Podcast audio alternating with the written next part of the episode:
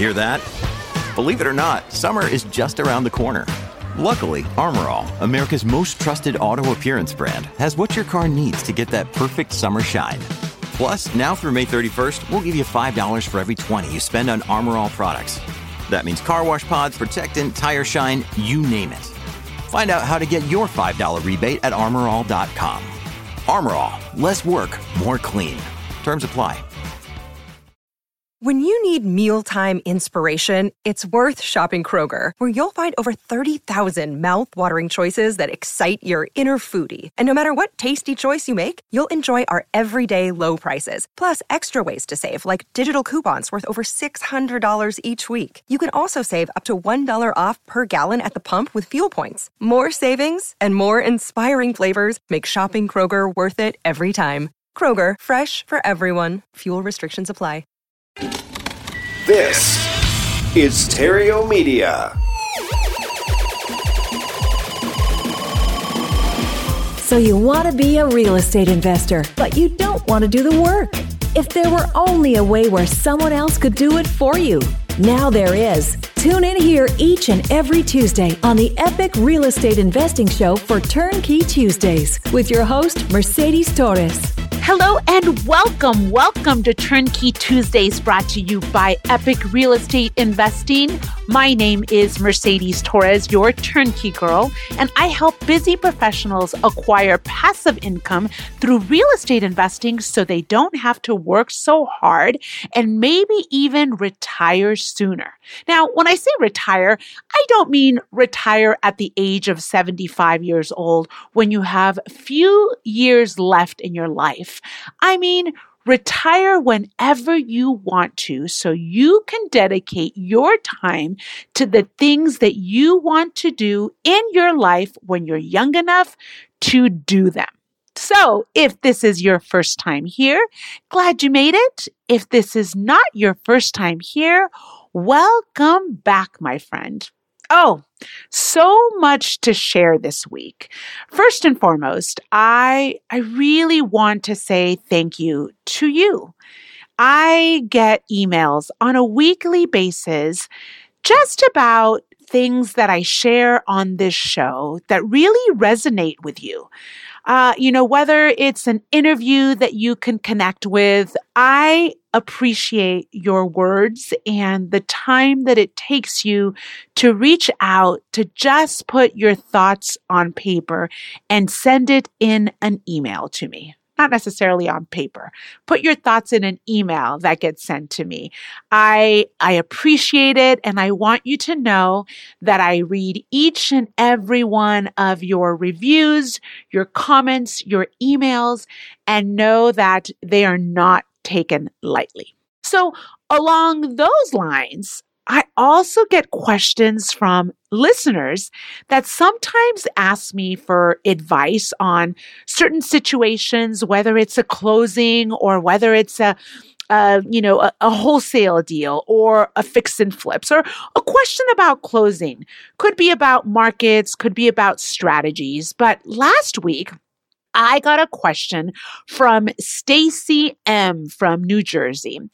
And she asked me what was the worst thing or what has been the worst thing that I've ever experienced in regards to real estate investing and just buying and holding properties. And she specifically asked, you know, how much money did I lose and how did I overcome it? And it got my wheels turning. It got me to think. So on today's episode, I am going to share two scenarios. One that happened to me personally, and then one that happened to one of my clients, and I'll go through the entire story. I'll spare no details. But Stacy M of New Jersey, this is for you because I literally can write a book about these two experiences that have transpired in my world of real estate investing. And um, I really hope that it sheds light on the possibilities of what can happen when you own rental properties and how to overcome what could be experienced or what can be summed up to a tragedy, so to speak. Okay. So first, I'll share my story because it's one that I get asked about all the time and it has to do with a Section 8 tenant. Now, I personally am a huge fan of Section 8 tenants because I just have been able to see through my years of having my own personal portfolio that I'm fond of them because it's almost guaranteed money. I mean, Section 8 is subsidized housing by a, a local or the government, but a local entity could be a veterans society, uh, a local one, or it could be the Rotary Club of the uh, location, oh, or it could just flat out be Section 8, a, a government subsidized program. And in one of my properties in um, Memphis, Tennessee, I had a single mother with three kids. Now, there was a man around I, I don't necessarily know that it was the same man uh, because the rent checks of the difference of the subsidized housing came in different gentlemen names, but it, that didn't matter to me. My tenant was my tenant for four years and she paid like clockwork. Uh, she called our office and said, you know, she will pay us um, on the third of the month. And indeed, by the third of the month, sometimes even the fourth, she would pay her portion of the rent. Now, the rent was $850 a month. Section 8 covered $700, and she, my tenant, was responsible for $150 of that subsidized housing, which again, she paid on time. She was seldom late. And she almost never called in for a service call. Uh, I think she had in four years, three service calls throughout the entire four years. And then one day she started becoming late. Now, with this particular tenant, um, because she was a tenant for four years, around January, she always kind of was a little bit late.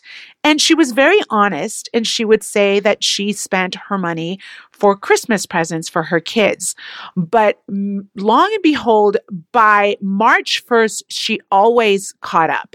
I think she would do her taxes and then she always got caught up with her taxes. But we never really questioned it because she would always communicate with us when and if she was late. So she became late this one time, and it wasn't the beginning of the year like normally. It was around uh, May. And so she called in and she said she was going to be late and she created a payment plan. And come two months later, she didn't honor her payment plan. And finally, three months in the rear, I mean, I have a fiduciary duty. I still have to collect her $150, even if I'm getting the $700 that Section 8 are paying.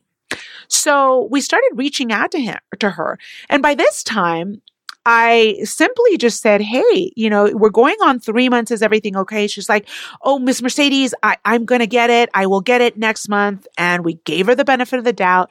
And again, month three, she defaulted. So I felt no other choice but to serve her with a three day or quit. So she has three days to make the payment or she has to let us know that she's going to quit. And this will automatically trigger an eviction. So course, the three days went out. It was posted on her door. She called the office. She said, I will get it in three days. Three days went by. We gave her a two days grace period. Again, she had defaulted. And by this time, we're almost going into three and a half months of her defaulting. So I filed an eviction. Now, it's a whole hoopla. now, in the state of uh, Tennessee, evictions aren't that difficult, uh, but you do have to go to court and you still have to follow the sequence of legalities. So we did. We posted a notice, we filed an eviction, we took her to court, and inevitably we won. And I was sad. I was sad because she had been a really good tenant. She was a single mother. She had three kids. And I, I tried to work with her, but we, we had to get her out. So because of how it transpired the whole time, it took us almost five months to get her out from beginning to end. Okay. So we didn't have to force her to move, um, but we did have to serve her with the documentation, and a marshal did have to go. And when she moved out, she it was a fiasco. Long story short, when she moved out and my team went to go do the inspection, it was a living nightmare. The unit was trashed. But I don't mean malicious damage. She didn't cause holes in the wall. She didn't, you know, rip out you know the the refrigerator from the wall. She didn't do anything damaging. She just left a whole bunch of trash behind. I mean, I don't even know how she was living in these conditions. And I reverted back to the physical inspection that we did a year prior, and it wasn't even remotely the way that she left this unit. It took us two dumpsters and three days to clean out this mess that she left behind with a full crew of three days, eight hours a day, a full crew. That's how much trash she left behind. It was horrendous. And in my 15 years of real estate investing, it was my worst possible imagine nightmare and scenario. And I was living it. Now, fast forward to after the dumpsters were placed on the property, filled up, and hauled away, we still had to get the property rent ready. Now, mind you, I was going into five months of collecting no rents, and I still had to evict her and then get the property rent ready. So from the time that I started the process of not collecting that first late payment to the time that I evicted, it was a total of five months. And then it took me about three days to clean it all out. And then I had to hire a crew and it took me two weeks to get it rent ready. So we're looking at six months of, so to speak, uh, no rent. So finally got it rent ready. And ah, we were able to put it on the market. It was a great little property. So I rented that property. I think it showed for five days. And long and behold, it was rented. Now, here's the upside to this horrible nightmare. When it rented, I was able to increase the rent by $100 per month. Now, at the rent that I was receiving, which was $850 for this tenant. That's the Section 8 plus what the tenant was paying. I was still a little bit under market value. But I was able to now rent it for 975. So it was $25 below market value when it was rented to my Section 8 tenant. And then I was able to increase it $100 more. Here's the cool part of it.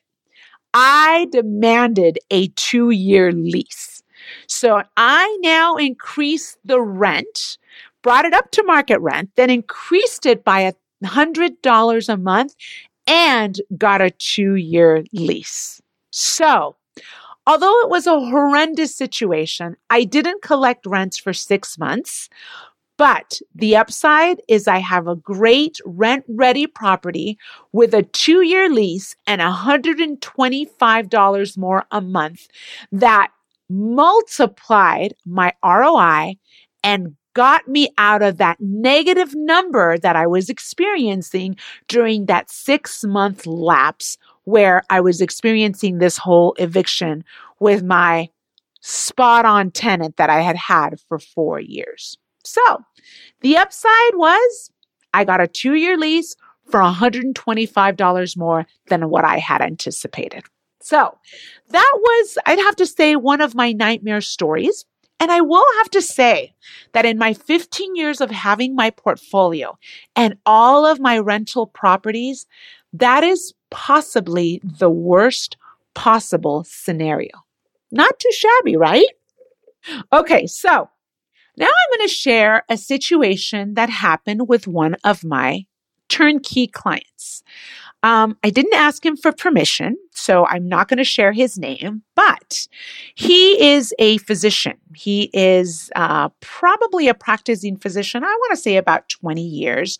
Amazing practice, works so, so much and started investing in real estate not only because of the tax deductions, but because he knew that although he has an amazing profession, the moment that he stops serving clients or serving patients, the money was going to stop for him as well. So I started building his portfolio, I want to say about three and a half years ago. And we have acquired with him probably, I think he's working on property number 14 now. Um, but by this time, um, you know, we were working on property number 11 at that time that this whole trans this whole situation transpired. And um, when we were working on property 11, he calls the office and he says, You know, Mercedes, I am going to go away for 10 days. I'm going on a uh, convention where I have to speak, and then I'm going on a seven day cruise. So I am probably not going to be available during these, you know, five days, just in case you wonder if I'm not answering, uh, you know, your emails or your your Voxers or your, um, you know, communications. It's because I'm going to be out at sea and I don't know what my reception is going to be like. And I said, okay, no problem. We were doing a closing. So he was closing on another property. And that's why we knew he was going out of town. So he goes out of town, and then all of a sudden, like on a Tuesday morning at 6 a.m., I get a call from one of my property managers who we share. So, as you know, um, all of my clients use the same property management teams that I use. That's why I know that my clients are taken care of because we share the same teams. And so, my property manager calls me at six in the morning. And of course, when you get a call at six in the morning like that, you freak out. And I was like, oh boy, which property burnt down? That's my immediate thought. And he says, Oh, Mercedes, I'm trying to get a hold of the owner of, you know, 123 Main Main Street because there was a situation. And I said, Oh, he is closing a property and he just told me that he was going to be on a cruise and not available possibly for the next, you know, week and a half. What's going on? And he said, Oh my goodness, a property fell, or excuse me, a tree fell on the carport of your investor's property and smashed the tenant's brand new car. And I do mean brand new car. The car was about a week old. So not only did we have a problem with a tree falling on a carport that destroyed the tenant's car, the tenant had no way to get around to take the kids to school and to go to work. And he says, You know, I'm trying to reach the owner and he's not answering. And I said, Oh my goodness, he's out at sea. Let's assess the damage. So, property manager, their fiduciary duty is to act in lieu of the owner. But as a courtesy, they were reaching out to the owner. And I just said, Listen, this is likely going to be an insurance claim. I'm very lucky to know this owner personally. So I know that he's going to want to not only take care of the tenant, but take care of the carport and the car. So we revved it into gear we got a rental car for the tenant and then we instantly figured out how to get the rent the brand new car repaired and how to get the carport repaired and the tree hauled out of it because naturally a tree on someone's property well that's a problem I knew from experience that this was likely going to be an insurance claim. I also knew that my client who had purchased several properties was going to really, really want to ensure that his tenant was taken care of. So, moved it into gear, got everything taken care of, not only for the tenant, but the tenant's vehicle, got the car taken care of, and got the tree removed. Everything was hunky dory. And of course, when my client comes back, fast forward to I think four days later, he calls frantically saying what happened. So, Property management explained exactly what had transpired. And by that time, it had been four or five days since it happened. So we had rented a car for the um, for the tenant and we had already hauled the tree away and we had gotten quotes on rebuilding the carport and then we had the tenant get quotes on what it was going to cost to repair the car so long and behold, everything moved forward. We absolutely took care of everything. And then we had the owner reach out to the insurance company to file the insurance claim. Now, nightmare for both property management and the owner. And more so for the tenant who had a brand new Honda Accord sitting in the carport that they worked ever so hard for. Luckily, although the tenant was very upset, understood that it was no one's fault. It was a tree that had fallen. I can't even say it was an act of nature because it wasn't like there was a earthquake or there wasn't, uh, you know, thunderstorms. Yes, it was windy, but the reality is the tree that was really not on the property line of our owner had fallen on the carport. Whole different story, but needless to say, it was an insurance claim.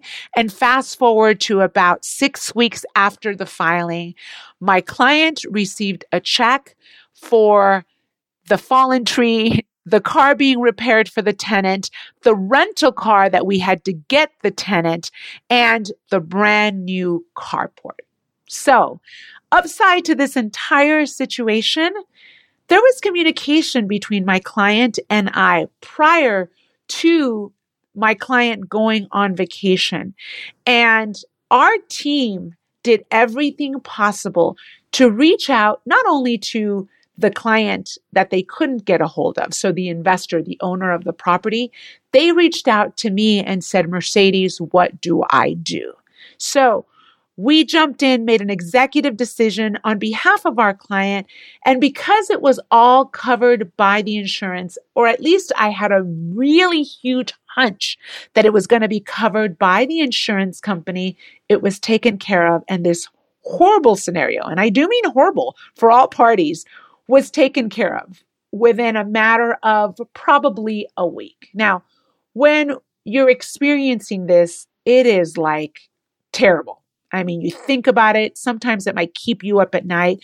But fast forward to when it's all said and done, if you have all the key players in place, there's no reason why a rental property should cost you sleepless nights. Here's the moral of the story real estate is risky, but in almost every scenario, a rental property can throw your way, there is always a solution. I mean, always. Think about it. A tree falling on a carport. What can get worse than that? Maybe somebody getting hurt or being in the car, sure. But the reality is, if you think about the scenario at an arm's length away, there is always a solution. And yes, it can royally suck when you're in the process of it. But at the end of the day, even if you're out a few bucks in the interim, it almost always works in your favor. Whether it's more rent, maybe even longer tenants, an insurance payout, who knows? There is almost always a certain recovery at the end of the road, even in the worst possible scenario. Now, if you have questions for me or have a scenario that you want me to discuss, just email me. Email me, and who knows, I may do an episode. At the very least, I will respond to your email for sure. But if you're asking the question, it is likely that somebody else has the same question you have.